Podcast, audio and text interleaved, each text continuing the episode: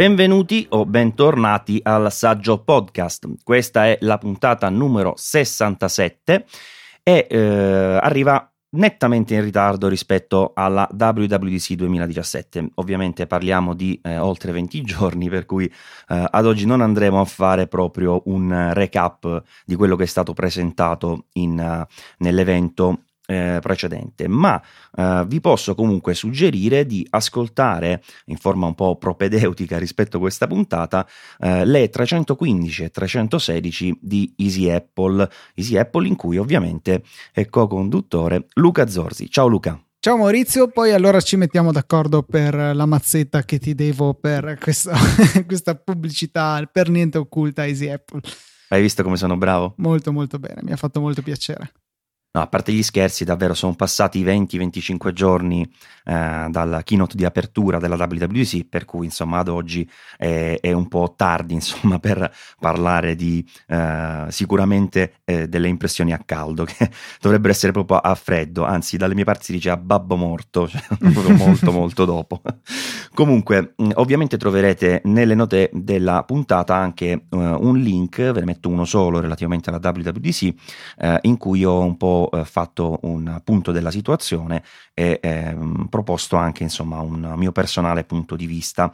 Scusate anche se non ho voce, è un periodo che tra climatizzatori, aria calda non se ne esce più, quindi sono proprio totalmente con una voce bassissima. Luca, mi dovrai aiutare il più possibile. Certo, e allora comincerò a cercare di finirti le parole, che è una cosa fastidiosissima che fa certa gente. No, infatti quello evitiamolo, però ti posso dire che avevo pensato di iniziare per la prima volta a dire i contatti all'inizio della puntata, quindi potrebbe essere un buon momento. Potrebbe essere un'idea, sì. Ricordatevi che potete contattarci su Twitter, c'è l'account Saggio Podcast, oppure via mail saggiopodcast@easypodcast.it. Direi che è abbastanza facile. Facilissimo, e aggiungerei anche di ricordarvi sempre delle recensioni su iTunes, e sono davvero fondamentali affinché il podcast sia più ben visto, e anche perché diciamo per noi questa è una incitazione a registrare e a metterci un po' dietro i microfoni per le prossime puntate. Ma andiamo al dunque. Allora, ho detto che non faremo un recap della WWDC, ma poi alla fine le notizie di cui si discute in questo periodo sono comunque sull'onda lunga di quelle che sono state le novità presentate in quell'evento. Io al momento sto provando l'iPad Pro 10,5 pollici, ho quasi finito la recensione, non è ancora pubblicata, ma diciamo che ho già un po' tutto chiaro quello che riguarda un po' questo dispositivo. Cose da dire ce ne sono tantissime. Voglio iniziare da precisare una cosa, perché tante persone, ho notato, non hanno ben capito. Sia Apple che chi ha parlato di questo dispositivo hanno detto il fatto che alla fine nella stessa superficie dell'iPad Pro da 9,7 pollici c'è uno schermo più grande. Ora più o meno è vero, cioè l'occupazione complessiva, cioè dove va uno va l'altro più o meno, però c'è comunque un centimetro di più in altezza e mezzo centimetro di più in larghezza, quindi non è proprio la stessa cosa, quindi anche gli accessori ovviamente dell'uno non funzionano sull'altro.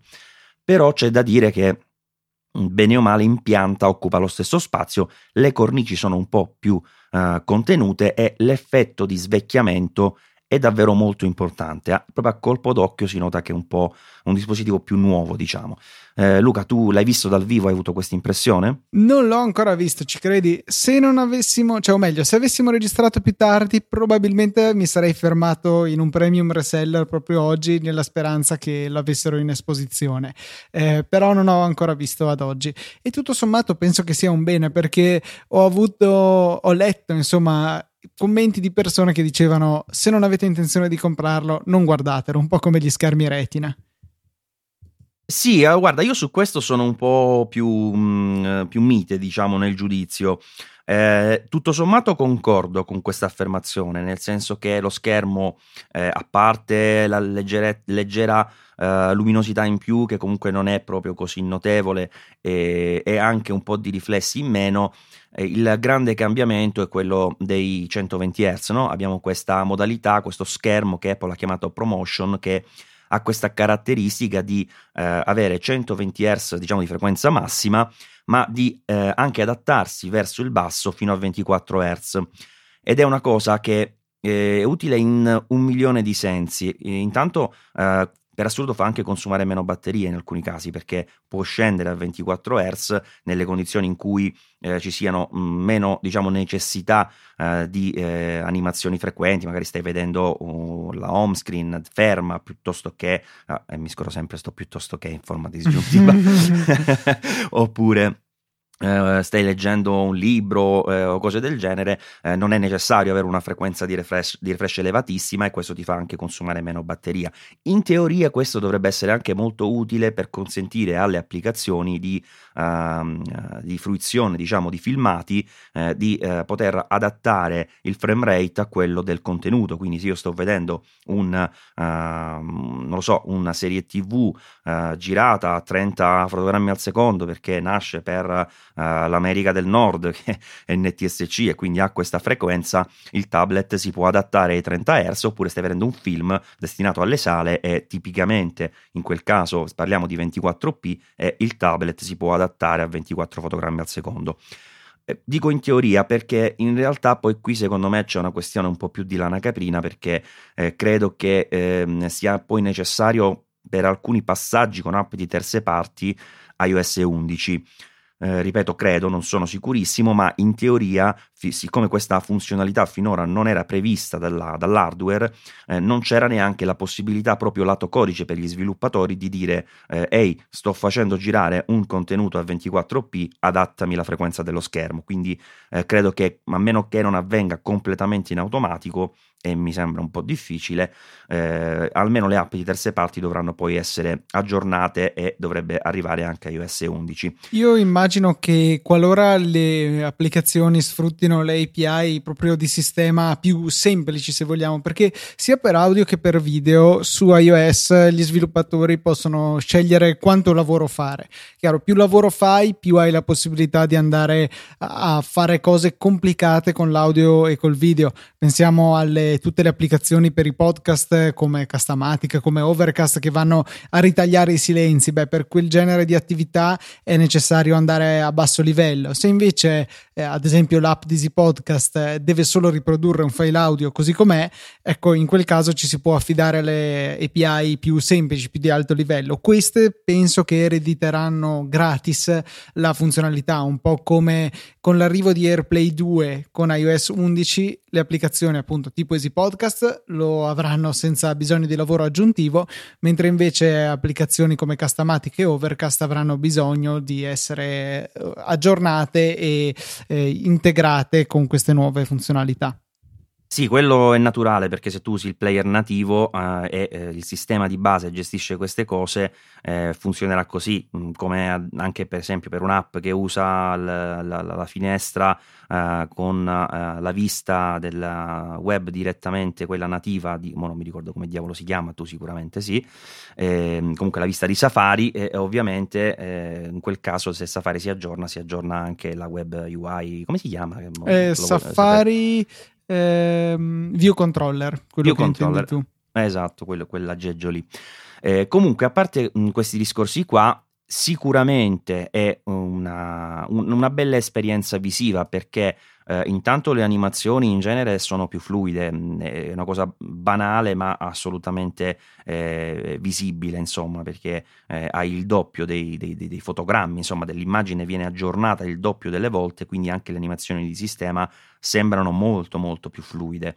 Ed è una cosa che, diciamo, chi ha l'occhio allenato, chi può fare un confronto 1-1 col vecchio, nota senza dubbio. È anche vero che ho fatto anche la prova, cioè una persona, tra virgolette, media, cioè, ma non lo noterà mai, non è, secondo me, da quel punto di vista, secondo me non è come il Retina. In termini di effetto reale, forse anche più del Retina, esagero, però dal punto di vista poi della percezione globale delle persone, probabilmente è qualcosa che passa molto più inosservato.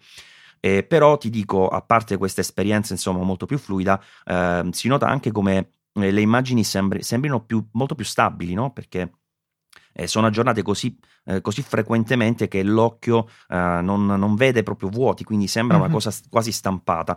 Però ti ripeto, sono percezioni che sono sicuro non arrivano proprio a tutti. Devi essere un pelino nerd, oppure devi fare un confronto insomma col vecchio e fare gli stessi passaggi per notare un po' la differenza. Comunque, a parte questo, alla fine sì, lo schermo è la parte più importante, se vogliamo, di un tablet, e questo aggiornamento ci sta tutto.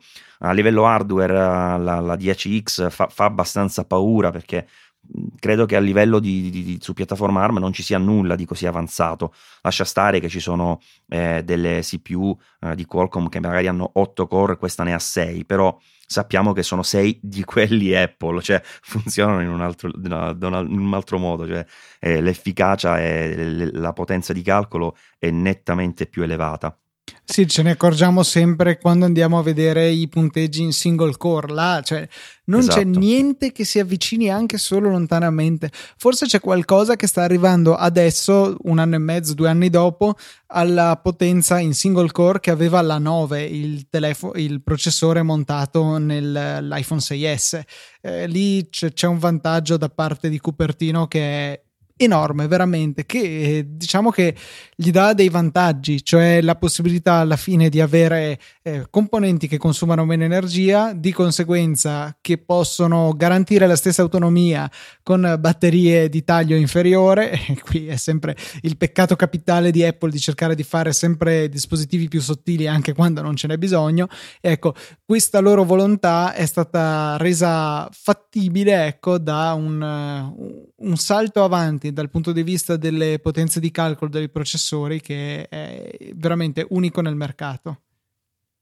Sì, questo A10X Fusion l'hanno chiamato, l'hanno etichettato, si chiama così anche perché loro hanno utilizzato una soluzione che assomiglia un po' a quella Big Little dei tradizionali, sistema una chip tipo Snapdragon eccetera eccetera, con una soluzione con 3+3 core, no? Ci sono 3 core ad alta efficienza, 3 ad alte prestazioni, però anche qui c'è la possibilità, quando necessario, di utilizzarli entrambi per portare insomma al massimo quelle che sono le potenzialità dell'hardware. Per cui diciamo, una differenza che devo essere sincero, con iOS 10 si nota in alcuni casi specifici, si nota anche ovviamente il raddoppio della RAM. Anche qui parliamo di 4 GB quando ci sono ormai dei telefoni Android che ne hanno il doppio, ma ricordiamoci, sono 4 GB in un dispositivo Apple con iOS, quindi sono tanti, sono veramente tanti, perché l'iPad Pro 9,7 pollici ne aveva 2 e comunque andava abbastanza bene, tranne qualche rarissimo caso insomma in cui si voleva fare del multitasking un po' più evoluto con Safari, tante tab. Ma ovviamente adesso con l'arrivo di iOS 11 le cose cambieranno, perché tutte le novità incentrate sull'utilizzo in multitasking con il nuovo hardware dell'iPad Pro 10,5 pollici, ovviamente io parlo solo di quello, ma le novità si estendono ovviamente anche al 12,9, sono dei cambiamenti che si faranno notare in maniera decisamente più evidente, insomma, no? Lì si noterà il cambio di passo, perché come sempre arriva un aggiornamento, porta nuove funzioni. Luca, è normale che i dispositivi precedenti che le hanno non sono nati per quelle funzioni e le supportano, ma non proprio ottimale, in modo non proprio ottimale come può fare il nuovo dispositivo, no? Sì, stavo cercando di trovare un paragone in altri ambiti, ma onestamente non riesco a trovarlo. Cioè, comunque mi pare una cosa veramente elementare. Se chiediamo di più a un dispositivo meno potente, questo sarà più lento di un dispositivo più potente. Dove è la sorpresa in questo? E dove è la malizia? Perché anzi, Apple ha deciso comunque di dare la possibilità di usare certe determinate funzioni più moderne anche su dispositivi precedenti. Questo è a discapito di un po' di prestazioni, ma è naturale che sia così. Stai chiedendo di più a un hardware più datato, chiaramente sarà un po' più lento, ma io onestamente entro certi limiti preferisco avere la funzionalità maggiore anche su un dispositivo un po' più vecchio, che mi consente magari di tenerlo un anno in più. Certo, assolutamente. Poi ovviamente con il nuovo queste funzionalità saranno, diciamo, native, per cui si sfrutteranno al 100%. Io l'ho anche usato con iOS 11 fino a ieri, poi ho avuto un blocco mentre scrivevo, combinazione la recensione dell'iPad Pro da 10,5 pollici, è rimasto tipo una specie di boot loop, l'ho dovuto resettare, ma stranamente iTunes mi ha consigliato di rimettere il precedente, il 10,3, pensavo che istintivamente mi avrebbe portato alla nuova versione, invece mi ha fatto ripartire da lì, quindi al momento non ho più iOS 11, però diciamo che le novità poi sono importanti di questo nuovo sistema operativo, e sono anche proprio visibili in ogni cosa, in ogni operazione che si fa nel quotidiano. E ti dirò, con tutto che questo nuovo iPad è visivamente diverso, nel senso che comunque Apple ci ha aiutato anche a percepirlo diversamente, aumentando un po' lo schermo, diminuendo un po' le cornici, quindi qualcosa di diverso c'è, seppure il linguaggio stilistico sia praticamente identico, no? Però alla fine dei conti la cosa che te lo rende davvero diverso è iOS 11, cioè se tu fai vedere quel tablet senza iOS 11 a una persona magari non proprio attenta, non lo nota quasi che è diverso da un altro o da quello precedente. iOS 11 invece ci consentirà di avere questa esperienza di rinnovamento completo che, come dicevo prima, però si estenderà anche agli altri tablet precedenti, cioè in realtà anche a tutti i dispositivi iOS, quindi iPhone, iPad, iPod Touch anche, l'ultima generazione, quindi è un aggiornamento che poi sarà abbastanza diffuso. Un'ultima precisazione che volevo fare sullo schermo, Luca, che ho notato una cosa che precedentemente non avevo sentito da nessuna parte chiarire, ovvero che la funzionalità True Tone, no? Sì. Che nasce con l'idea di adattare la temperatura colore dello schermo all'ambiente, no? E funziona, diciamo, non so se tu la usi sul tuo dispositivo, non so se è supportata. Esatto, questo è il piccolo problema, non è supportata. Ah, ok. Comunque io di solito, diciamo, la utilizzo sull'iPad Pro precedente, 9,7 pollici, tranne nei casi in cui devo lavorare sulle immagini, no? Perché in quel caso preferisco avere una resa più fedele del colore. Ora, una cosa che però avevo istintivamente pensato è che se io prendo due tablet, quindi in questo caso il 9,7 e il 10,5 che ho qui a fianco, e questi di base hanno una tinta leggermente diversa, nel mio caso il 10,5 è un po' più giallo, pensavo di attivare il True Tone e che venissero equiparati, no? Mm-hmm. In realtà, interrompimi se ti sto annoiando, non funziona così.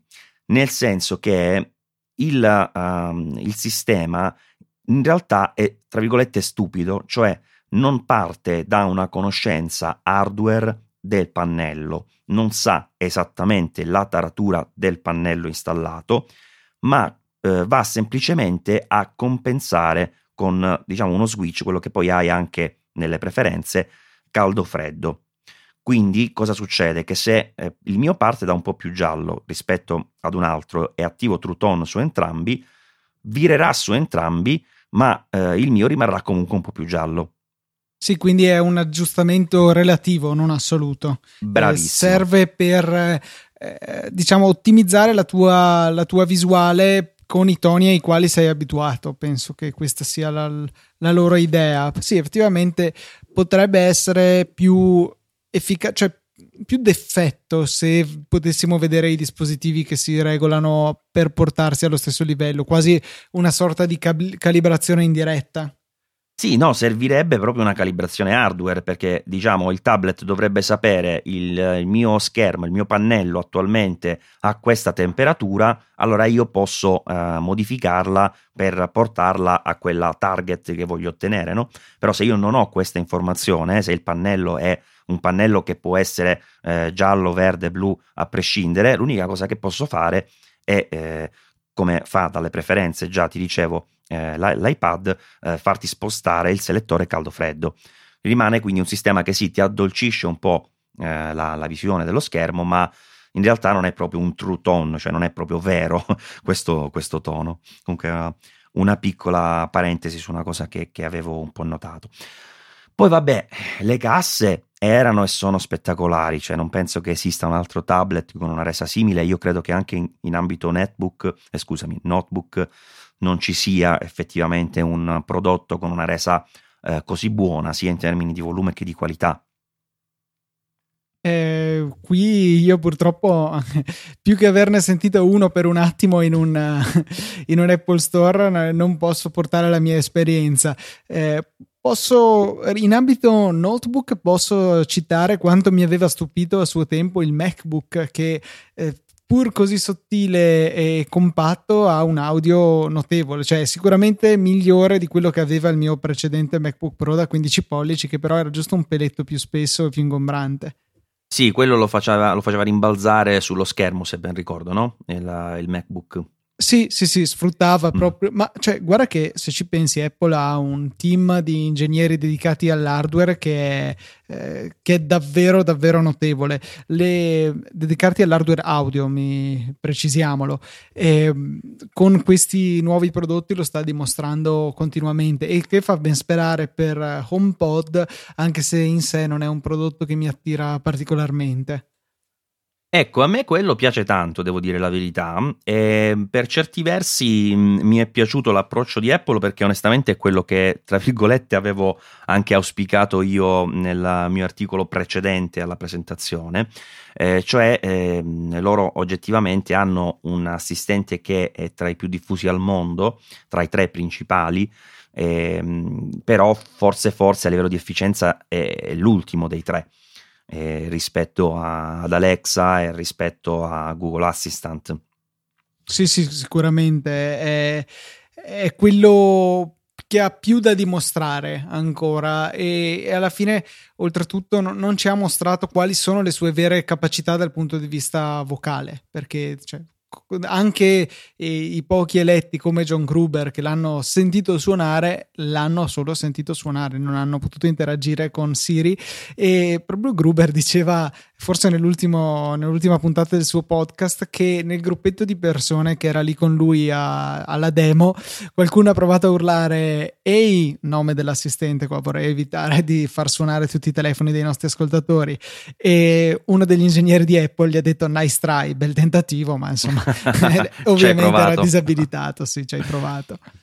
Sì, e alla fine loro hanno fatto secondo me la scelta giusta, perché Siri non è secondo me ancora all'altezza, cioè ciò non significa che non sia e non potrà essere sempre di più nel futuro una parte rilevante di questo prodotto, però hanno fatto bene a puntare su un dispositivo che prima di tutto è un ottimo speaker, un'ottima cassa, un'ottima soluzione per ascoltare buona musica, quindi tra l'altro è un prodotto che attualmente a loro mancava, diciamo, nella loro offerta, quando Apple è stata da sempre una dei pionieri, diciamo, della musica digitale, della musica liquida, e oggi come oggi Apple Music è riuscita in larga parte anche a colmare quel gap che aveva accumulato nel periodo in cui diciamo tra l'iTunes tradizionale ed Apple Music, quindi loro oggi presentano un prodotto davvero molto bello, un po' sicuramente in ritardo, ma che può fare bene o male la differenza, almeno nell'ambito dell'utenza Apple.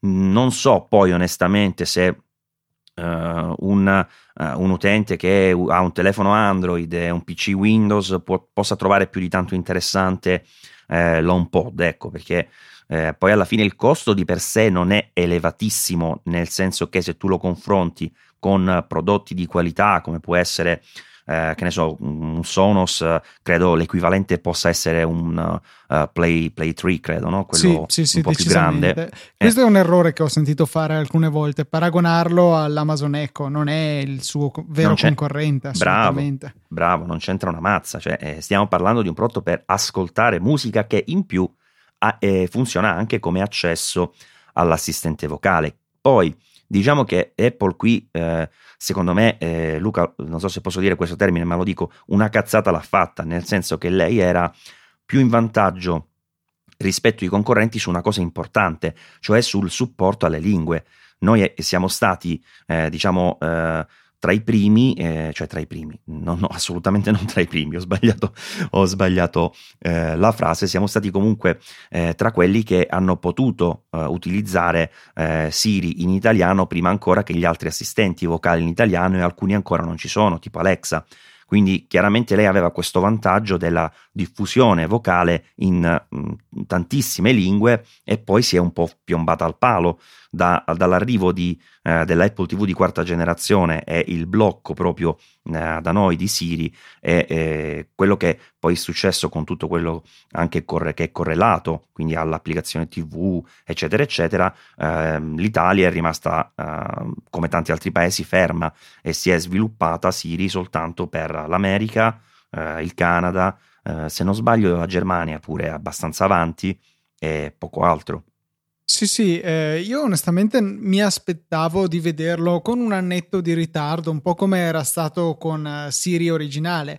All'uscita dell'iPhone 4S non l'avevamo, con il 5 è arrivato, quindi un anno dopo è stata aggiunta anche la nostra lingua. Così non è per l'Apple TV, e sicuramente c'è la difficoltà aggiunta della richiesta dello specifico attore, dello specifico film, il mischiare inglese e italiano, perché malgrado qui da noi abbiano la pessima abitudine di tradurre i titoli inventandone completamente il significato, comunque abbiamo tante parole inglesi che poi pronunciamo in un modo tutto nostro, per cui sicuramente per Siri sarebbe un lavoro molto impegnativo riuscire a gestire correttamente l'italiese, però a partire da Apple, Luca, nel senso che pure Apple noi la pronunciamo Apple, e si è dovuta rassegnare la stessa Apple, che ormai se tu chiami ti dice Apple Store, come diceva comunque anche al numero telefonico, non dice più Apple come diceva all'inizio, ma da qualche anno dice Apple, si è proprio anche adattata, perché la parola in sé è una lettera che non esiste, cioè è una via di mezzo tra la E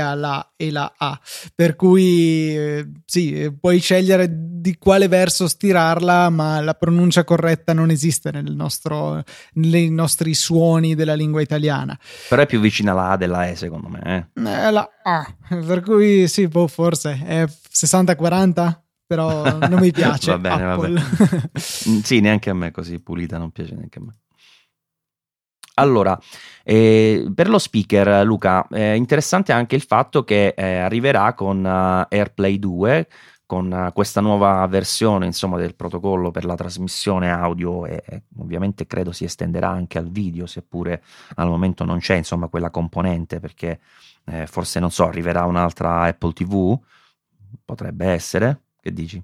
Ma non lo so, cioè no, cioè, diciamo che il multizona, che forse è la più grande innovazione di AirPlay 2, la vedo meno utile sul video. Ok, sì, quella ha senso solo sull'audio, in effetti. Cioè, potremmo voler avere una sala conferenze con più schermi, ma a quel punto probabilmente il ricevitore sarebbe uno, e poi i cavi si andrebbero a moltiplicare tra i vari schermi.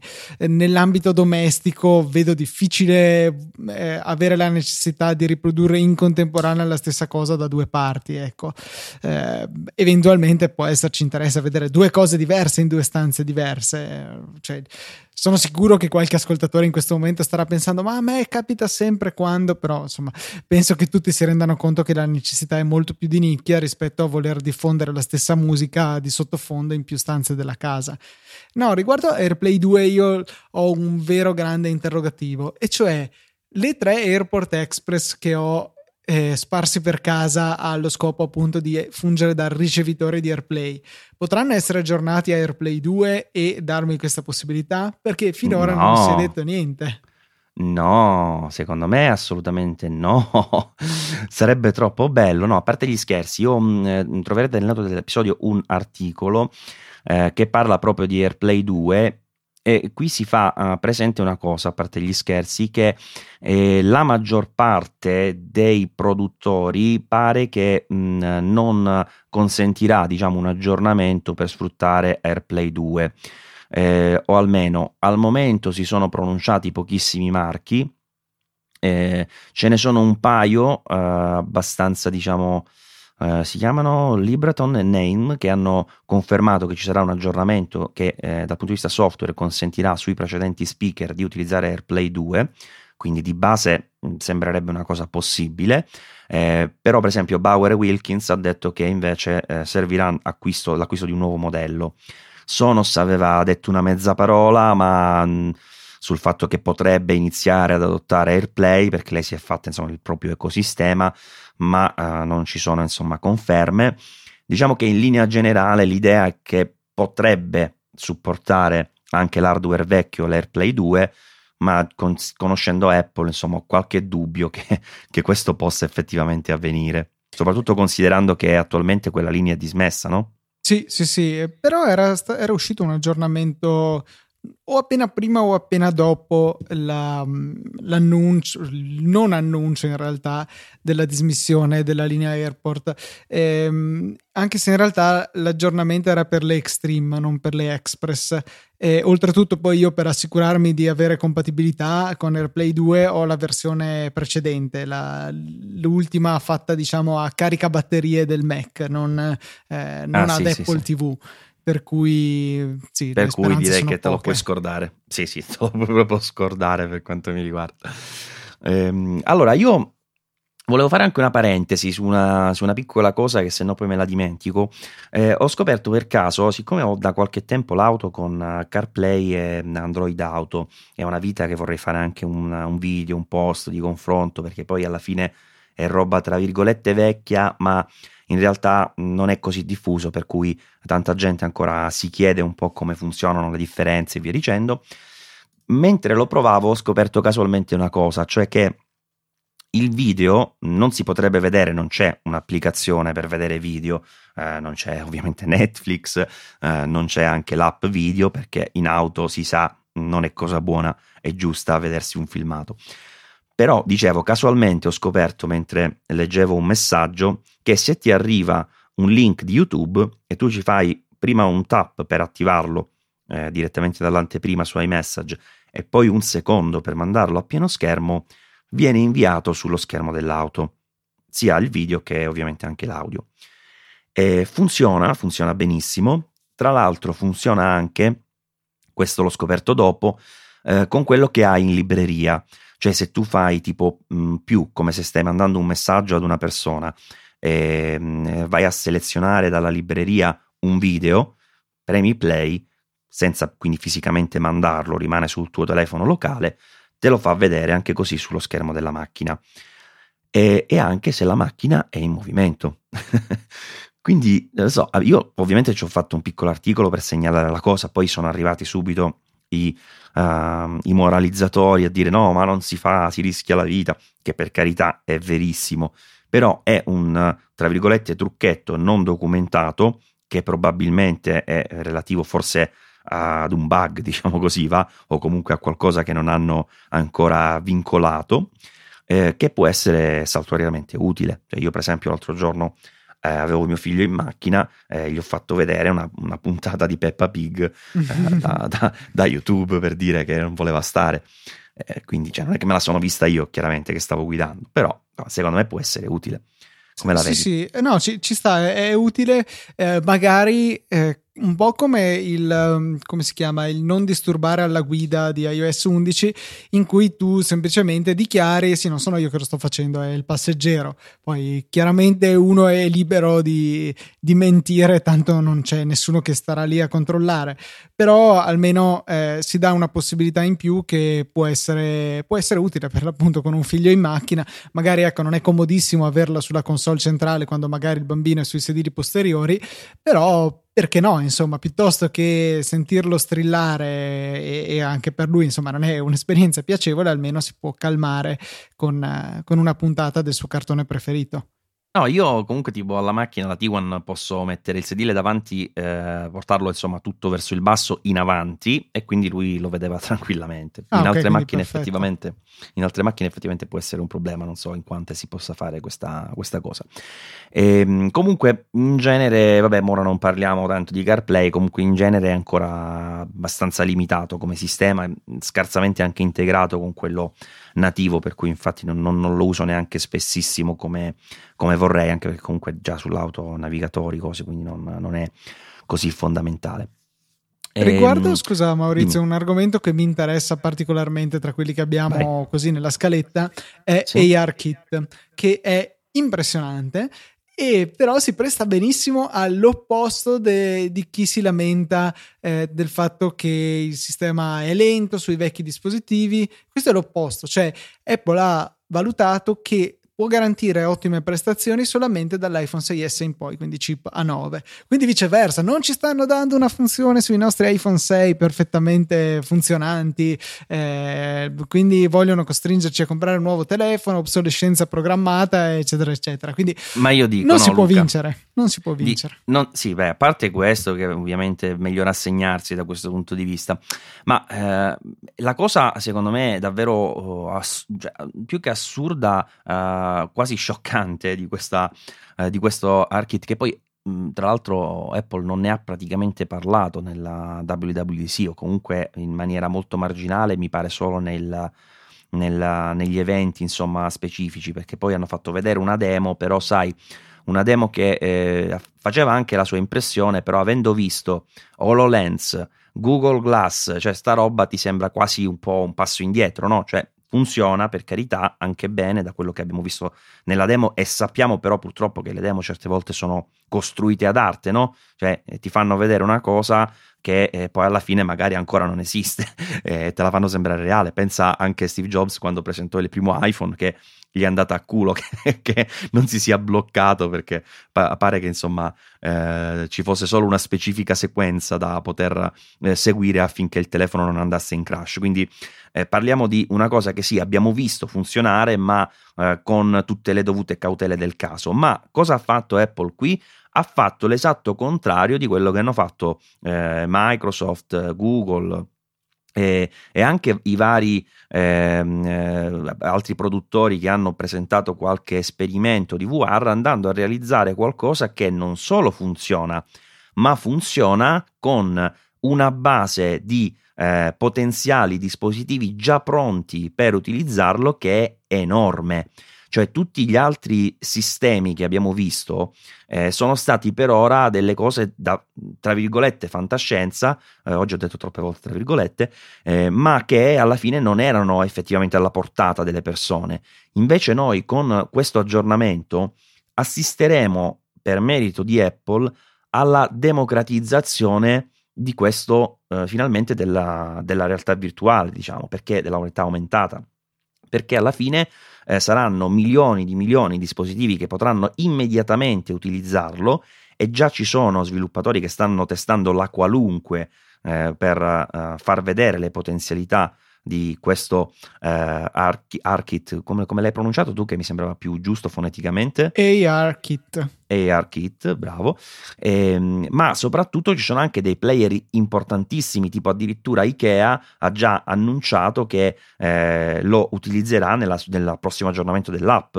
Quindi tu immagina, non so se hai visto quei video in cui anche viene sfruttato questo sistema, per esempio, per misurare in una maniera incredibile, perché non devi essere preciso e niente, cioè tappi in un punto, muovi il telefono, tappi in un altro e ti dice che distanza c'è.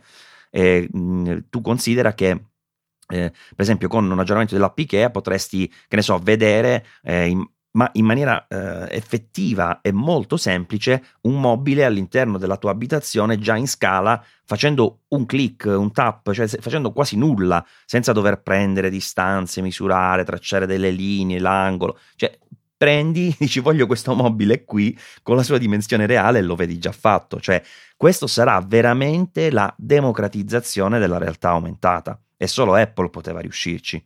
E dà un senso a questi chip, per l'appunto super potenti, che sta inserendo nei suoi dispositivi, cioè e oltre che super potenti, cuciti addosso a questo sistema che ovviamente non è nato l'anno scorso, ma è un po' che bolle in pentola, è un po' che il design di questi processori viene influenzato da queste volontà future di fornire un servizio del genere.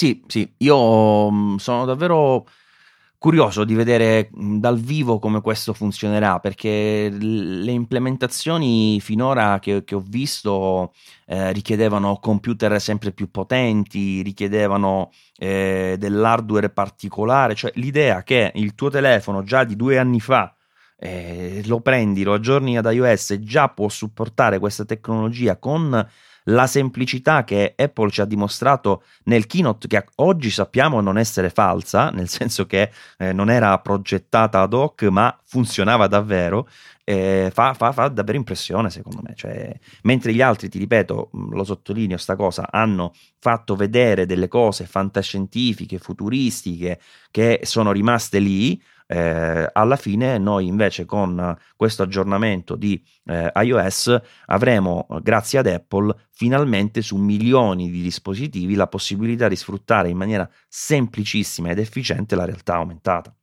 Sì, e volevo segnalare un link che abbiamo menzionato nella puntata, che non puoi aver ancora sentito nemmeno tu, di Easy Apple, che si chiama è un sito che si chiama madewitharkit.com, una raccolta di video demo sviluppati, cioè registrati dagli sviluppatori, dove mostrano le potenzialità del sistema. Impressionante, c'è di tutto, da chi si è fatto atterrare una luna in salotto a chi ha fatto partire un missile dal proprio giardino, cioè di tutto, veramente bellissimo, e tutto super realistico, perché anche lo studio della luce è notevole, cioè usa tutti i sensori di cui dispone il telefono per non solo collocare correttamente e in maniera realistica i pezzi in termini dimensionali, ma anche la loro illuminazione è molto credibile e potrebbe essere quella che davvero l'oggetto avrebbe inserito in quell'ambiente.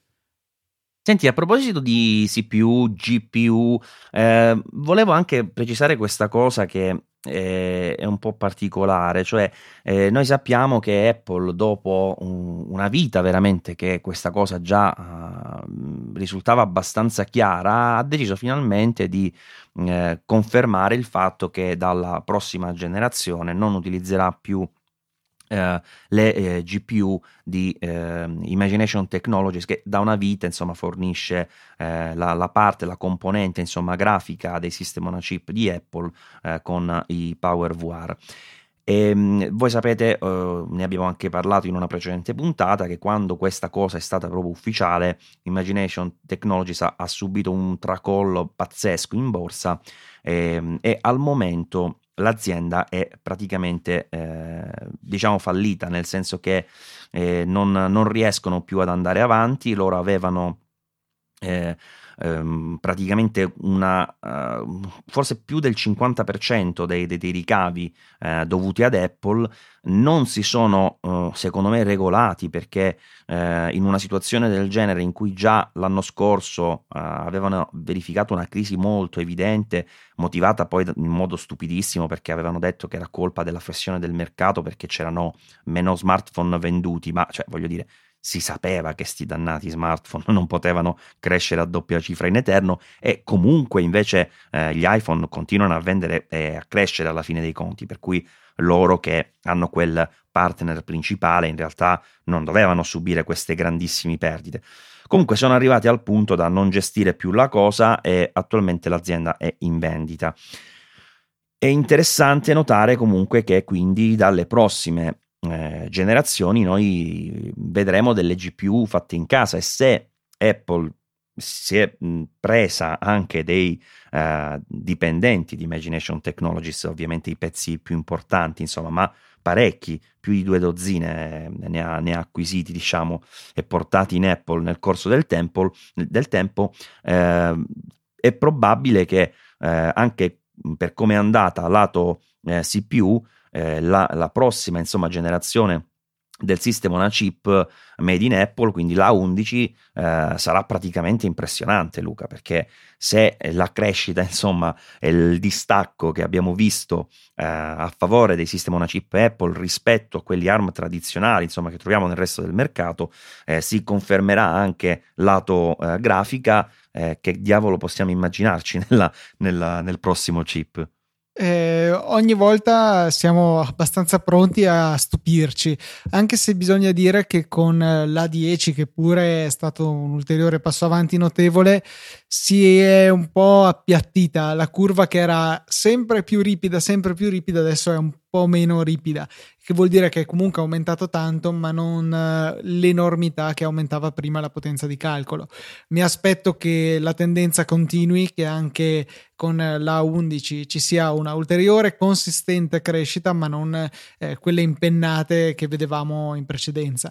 E trovo sempre assurdo vedere i grafici che anno dopo anno ci mostrano le potenze relative di questi chip, e poi magari aspetti 2 anni, guardi la slide dei 2 anni dopo e vedi che quel puntino che ti sembrava altissimo adesso è forse a metà, probabilmente anche sotto, perché sono riusciti a migliorare ancora così tanto da far sembrare un processoruccolo di nessun conto, quello che 2 anni prima era già un passo avanti pazzesco, una evoluzione che ormai abbiamo dimenticato sul lato dei processori Intel classici, e che fa piacere rivivere almeno sui processori mobili. Una sola valutazione che ho fatto, diciamo, successivamente alla vista di quel grafico di cui parlavi tu giustamente, che mostra come in realtà questo non sia stato un passo avanti equiparabile a quello tra il precedente e il 2 volte precedente sistema on chip dal punto di vista grafico, e che in realtà forse, ci metto un bel forse, in questo caso il risultato potrebbe essere inficiato dal raddoppio della frequenza dello schermo. Cosa intendo dire? Che non so se loro hanno effettuato questa comparazione a parità di frequenza di refresh, quindi a 30 Hz come era il vecchio iPad Pro 9,7 pollici, oppure se hanno fatto una prova più concreta realistica, insomma, della resa, dove in effetti questa GPU è secondo me più stressata nel momento in cui deve gestire il doppio della frequenza di refresh. Che ne pensi di questa cosa? Ah, sì, sicuramente i risultati possono essere completamente diversi, cioè il doppio non c'è niente da fare, richiede il doppio di prestazioni, però sì, rimaniamo solo a speculare su questo, per cui sarebbe carino un chiarimento da parte di Apple, anche se su questi dati un po' più di marketing di solito non è che ci siano tanti asterischi che ci spiegano i dati, sono un po' delle cose calate dal cielo e dobbiamo prenderle con le pinze, poi vedremo i benchmark effettivi quando verranno messi sotto torchio i dispositivi. Senti Luca, a parte un paio di cose che avevamo messo in scaletta, che probabilmente possiamo anche tralasciare, volevo fare una piccola segnalazione per un libro che il buon razziatore ha letto, che è quello che si chiama The One Device, che come sottotitolo ha The Secret History of the iPhone, che è un prodotto che inizialmente io ho pensato fosse un'operazione commerciale abbastanza triste, se vogliamo, perché quando è uscito e The Verge ha avuto un primo estratto c'erano state alcune dichiarazioni poi smentite da Schiller, poi quello che l'aveva detto ha detto no ma non l'ho detto, poi quello che ha scritto il libro ha detto no ma c'ho la registrazione, insomma si era creata una situazione tale che onestamente mi aveva fatto prendere un po' in cattivo occhio questo libro, però dicevo prima il buon razziatore ha deciso di acquistarlo, attualmente si trova solo in lingua inglese, non c'è la traduzione in italiano, l'ha letto e tutto sommato ha scritto un articolo, poi troverete ovviamente il link delle note dell'episodio, con una piccola, se vogliamo, recensione, insomma, che me lo ha fatto un po' vedere sotto una luce diversa, e quindi potrebbe effettivamente essere un libro con contenuti interessanti o comunque utili da conoscere. Vi lascio ovviamente, come dicevo, il link nelle note dell'episodio, e vi lascio anche il link a un'altra serie di dichiarazioni interessanti di Forstall, Fadel, come diavolo si chiama lui, che sarebbe il famoso padre dell'iPod, che hanno rilasciato se non sbaglio al Wall Street Journal, che sono altrettanto interessanti. C'è anche un video, se volete vedere, che è carino, insomma, per chi come tutti noi alla fine è sempre in cerca di informazioni, di curiosità, insomma, su queste persone e sul processo creativo che ha portato alla creazione poi dell'iPhone. Dopodiché non ho più voce, Luca, per cui prima di chiudere c'era un'altra cosa che volevo solo dire, ma non me la ricordo, non so se viene in mente a te, se no... Ah, l'iMac Pro. Allora, noi due cose sull'iMac Pro, anche se ne avete già parlato, le dobbiamo comunque dire, assolutamente. Però certo. Aspettavo con ansia la puntata con te per poterne parlare.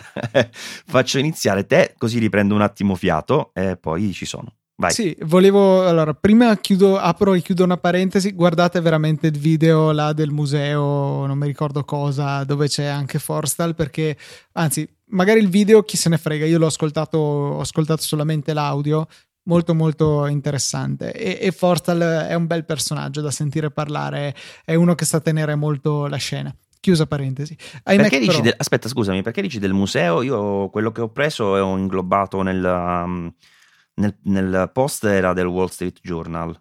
O è un altro video per caso? Sì, è un altro ancora. Se pensavo fosse lo stesso, è stato fatto.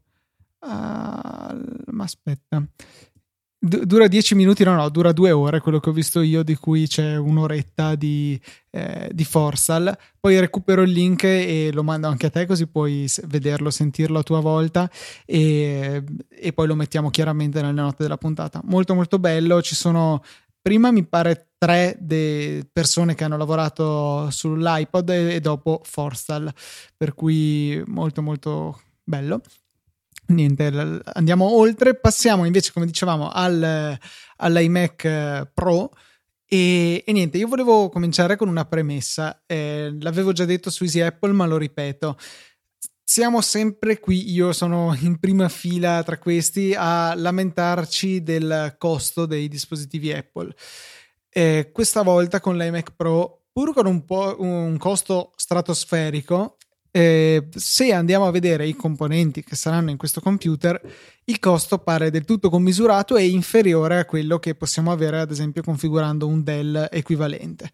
Qui c'è anche da fare una premessa, però, che mentre sul Dell equivalente possiamo plasmarlo secondo la nostra volontà, mettendo più o meno di quella tal risorsa a nostro piacimento, con l'iMac Pro comunque si ha una base da cui partire, che è comunque di un certo tipo. Non possiamo dire ok, io voglio solo una super GPU perché ho dei programmi mega ottimizzati per quello, ma dammi anche un processore da 4 soldi, tra virgolette. Questo non è possibile sull'iMac Pro, si parte comunque a personalizzare sulla base di quello che Apple ha stabilito, e è una combinazione che magari non si sarebbe acquistata, ecco, qualora si fossero scelti i componenti individualmente, però comunque rimane un computer molto valido. Il mio terrore su di questo, e poi ti cedo la palla, butto un sacco di carne al fuoco, è che Apple si vada di nuovo a ficcare in quel thermal corner, come l'hanno definito loro stessi parlando del Mac Pro,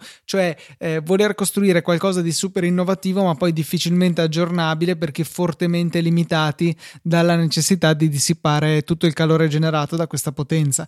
Così è stato col Mac Pro, in questo caso rispetto all'iMac standard hanno dovuto fare un grosso lavoro sulla dissipazione del calore, sono riusciti a ficcare tutto dentro nello stesso case, nella stessa custodia esterna.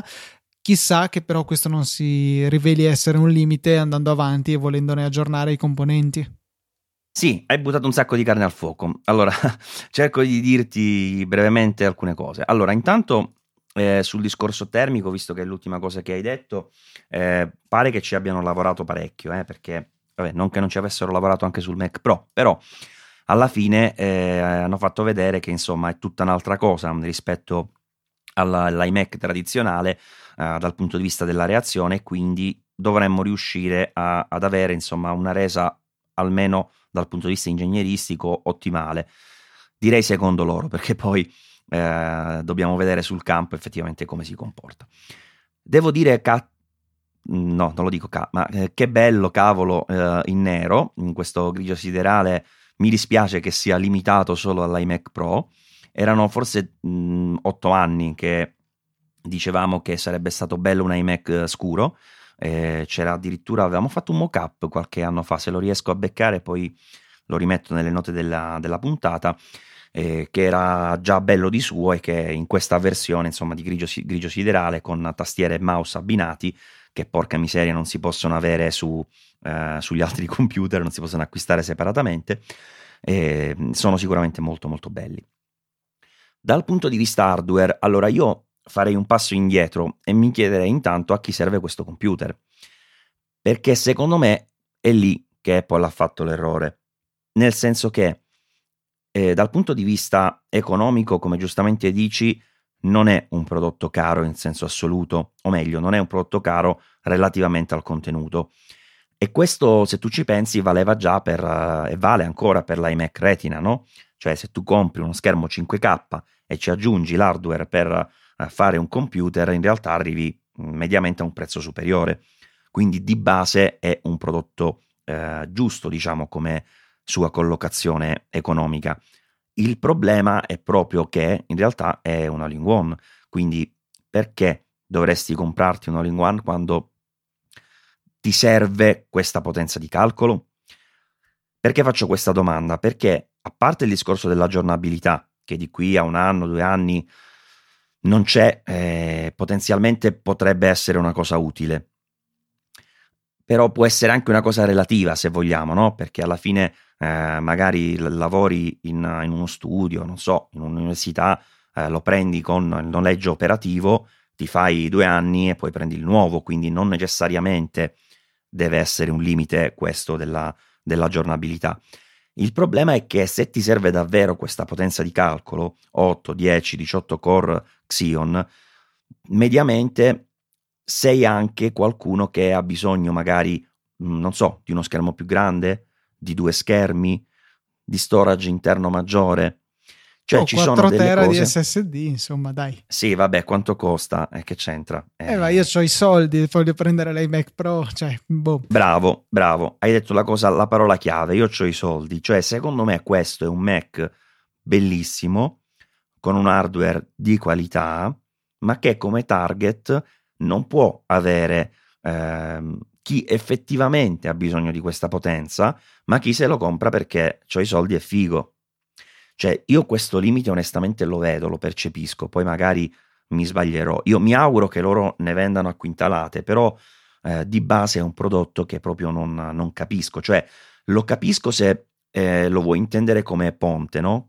Cioè, non c'è un Mac Pro aggiornato, non lo aggiorno più perché lo voglio completamente rifare, visto che ho cannato il progetto in sé, però alla fine in questo ponte confermi gli errori o i limiti che il mercato ha riscontrato nel Mac Pro, quindi non so veramente fino a che punto questo dispositivo possa essere centrato, insomma, no?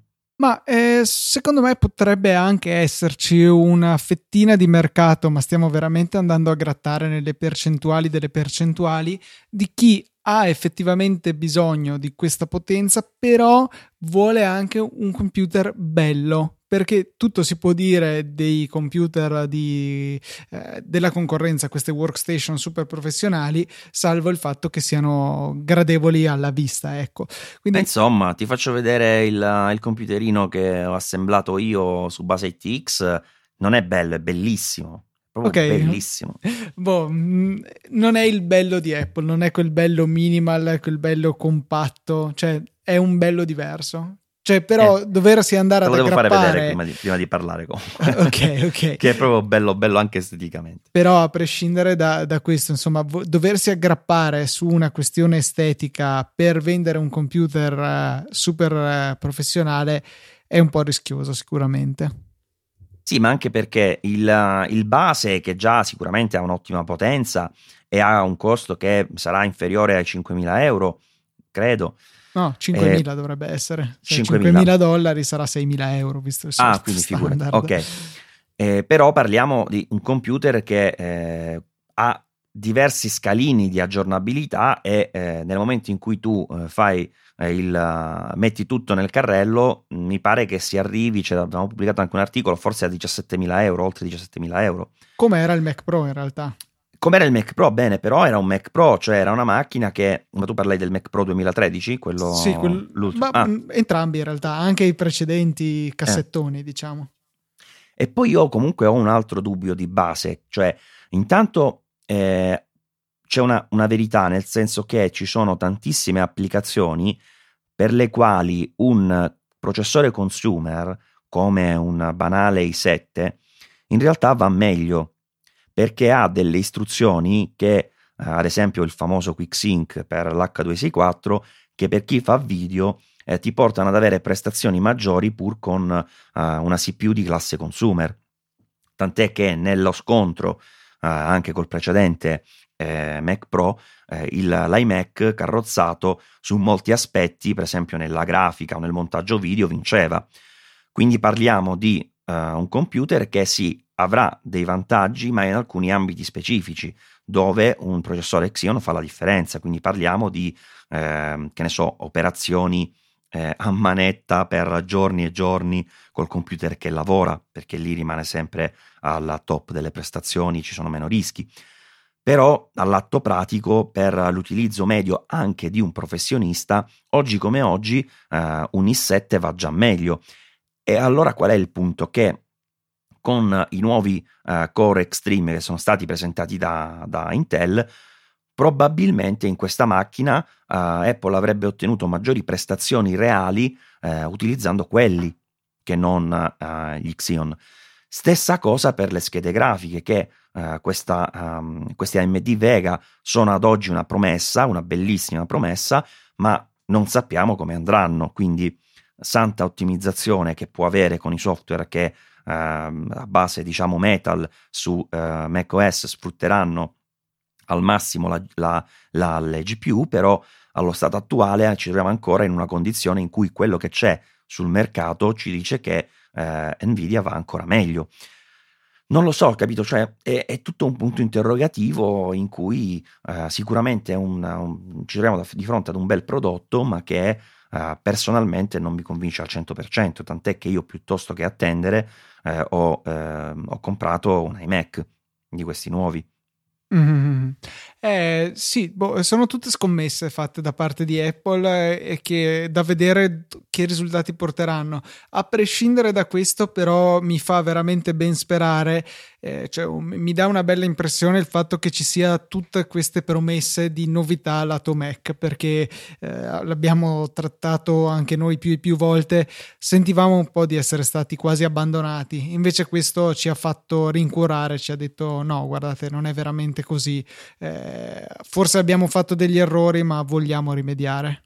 Sì, questo sicuramente, e aggiungo anche, in risposta ad alcuni commenti che ho visto anche sul mio sito, che sì, prodotto sicuramente ponte, diciamo, ma non è un prodotto che è nato in fretta e in furia per arrivare sul mercato e tappare un buco, perché per realizzarlo con queste specifiche ci hanno lavorato tanto a livello ingegneristico. Non è che è un iMac riverniciato di un po' più scuro e buttato lì, parliamo di un progetto completamente nuovo per tutta la parte ingegneristica, e completamente nuovo anche per il discorso hardware, tant'è che, come dicevo prima, addirittura le AMD Vega ancora non esistono, quindi probabilmente staranno proprio lavorando a stretto contatto con AMD per ottimizzarle e inserirle in questo case. E come avrete notato, la mia voce ha fatto proprio KO, non c'è più. Beh dai, dopo un'ora di degna prestazione, Maurizio, direi che possiamo anche congedarti e lasciarti a cercare di recuperare per la prossima puntata.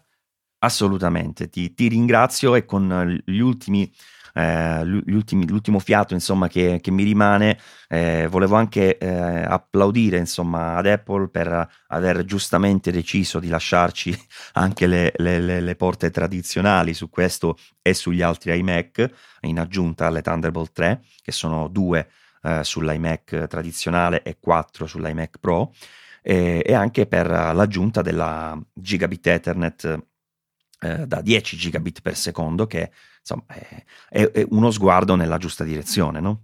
Sì, rimane molto di nicchia, ma com'è giustamente questo computer, perché i costi per switch e schede per altri computer rimangono molto elevati, però insomma è giusto fare il primo passo, soprattutto quando spendi 5.000 euro per un computer, è giusto che sia al passo e anzi forse anche un po' avanti. Purtroppo per i portatili invece l'hanno pensata diversamente, quindi io ho una... Continuo ad avere una borsa in cui una tasca è interamente occupata da adattatori, dongle, cavolate varie che io ho una stuccetta. Onestamente che poi alla fine sì, non è un grosso problema, però diciamo che di base non è neanche tutta questa grandissima idea, insomma, all'atto pratico. Mi trovo ancora oggi più volte a dire cavolo, era più pratico il Mac di prima, tanto poi quando lo metti sulla scrivania i 2-3 mm in meno mica si notano, per cui il vantaggio poi lo perdi nel momento in cui ti devi riempire di adattatori. Vabbè, ma queste sono cose ben note, inutile sprecare il poco fiato che mi ritrovo per dire ancora una volta le stesse cose, e invece lo sfrutterò per ringraziarvi per averci ascoltato e per rimandarvi alla prossima puntata. Un saluto da Maurizio Natali. Un saluto da Luca e un augurio a Maurizio di recuperare la voce quanto prima. Spero di farcela. Alla prossima allora, ciao. Ciao, alla prossima.